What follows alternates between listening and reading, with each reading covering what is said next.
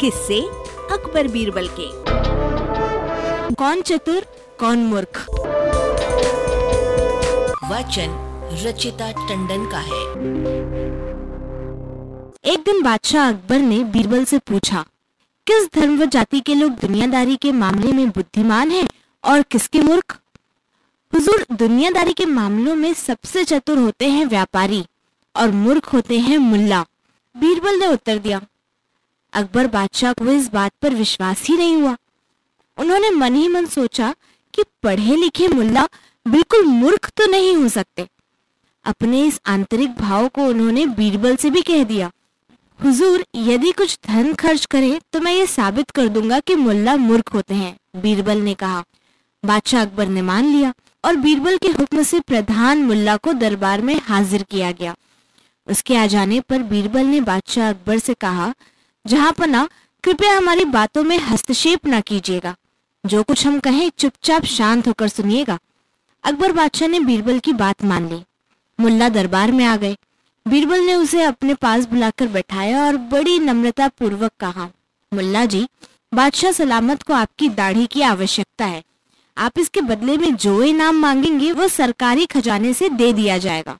अचानक दरबार में अपना बुलावा सुनकर मुल्ला के होश हवास पहले ही उड़े हुए थे और अब ये सुनकर उनका रहा सहा होश भी गायब हो गया।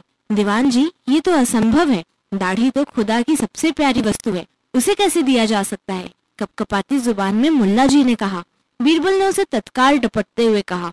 मुल्ला जी, इतने दिनों तक आपने बादशाह सलामत का नमक खाया है और आज इन्हें केवल आपकी दाढ़ी की ज़रूरत है जिसे देने में आप संकोच कर रहे हैं। आपसे किसी अधिक महत्व की वस्तु पाने की बादशाह क्या आशा कर सकते हैं? जल में रहकर मगरमच्छ से बैर ठीक नहीं। यदि गरीब परवर चाहे तो आपका सब कुछ छीन सकते हैं।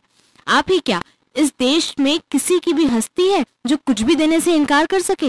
ये तो बादशाह की कृपा है जो आपकी दाढ़ी की कीमत दे रहे हैं। मुफ़्त में न लेकर मुँह मांगी रकम दे रहे हैं। बीरबल के तर्कों को सुनकर मुल्ला भयभीत हो उठा। उसे अकबर बादशाह के नाराज़ होने का बड़ा ख्याल था। इसलिए नम्रता पूर्वक कहा दस रुपए दिलवा दो। बस, फिर क्या था? वहाँ तो आज्ञा की देर थी। तुरंत ही मुल्ला को दस रुपए दिलवा दिए गए और नाई को बुलाकर उसकी दाढ़ी साफ़ करा दी गई। मुल्ला ने दस रुपए लिए और अकबर बादशाह को दाढ़ी थमाकर घर का रास्ता ले लिया। मुल्ला के जाने के बाद बीरबल ने शहर के एक बड़े व्यापारी को बुलाया, जिसकी दाढ़ी काफ़ी लंबी थी। व्यापारी दरबार में हाजिर हुआ। बीरबल ने उसे अपने पास बुलाकर कहा, अकबर बादशाह को आपकी दाढ़ी की आवश्यकता है।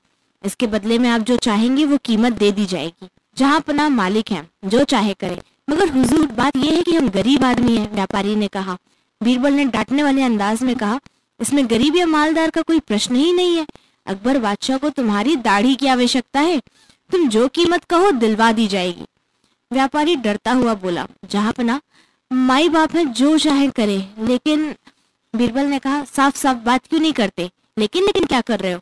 जहाँ पना जब मेरी माँ मरी थी तो इन्हीं बालों के पीछे पाँच हज़ार रुपए खर्च किए थे। फिर जब मेरे पिताजी मरे तो उतने ही फिर खर्च किए और इन्हीं बालों की खातिर माँ बाप की क्रिया की और ब्राह्मणों का भोज कराया। दस हज़ार उसमें खर्च किए और आप तो जानते हैं कि इन बालों की बदौलत हमारी धाक है, व्यापारी ने व्यापारिक अंदाज में कहा। बीरबल बोले, ज़्यादा बातें मत करो। इस तरह तुम्हारी दाढ़ी पर कुल बीस हज़ार खर्च हुए। ये लो बीस हज़ार लो और अपनी दाढ़ी दे दो। व्यापारी बीस हज़ार लेकर दाढ़ी मुंडवाने बैठ गया। उस समय साबुन आदि का प्रयोग नहीं होता था। जैसे ही नाई का बेरहम हाथ व्यापारी की दाढ़ी पर पड़ा, व्यापारी को गुस्सा आ गया। उसने झट से नाई के मुँह पर एक तमाचा जड़ दिया और बिगड़ कर बोला, अरे, ये क्या तूने ऐसी वैसी दाढ़ी समझ रखी है? अब ये बादशाह सलामत की दाढ़ी हो गई है। व्यापारी की इस बात से बादशाह क्रोधित हो गए। उन्होंने आदेश दिया कि इस बदमाश को धक्के मार कर निकाल दो। अकबर बादशाह की आज्ञा पाते ही नौकर व्यापारी की ओर झपटे। लेकिन व्यापारी अपने बीस हज़ार रूपए लेकर वहाँ से भाग गया।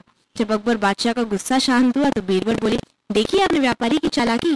बीस हज़ार रूपए भी ले गया और अपनी दाढ़ी भी सही सलामत लेकर चला गया। मुल्ला जी ने तो केवल दस रुपए में ही अपनी दाढ़ी मुंडवा दी।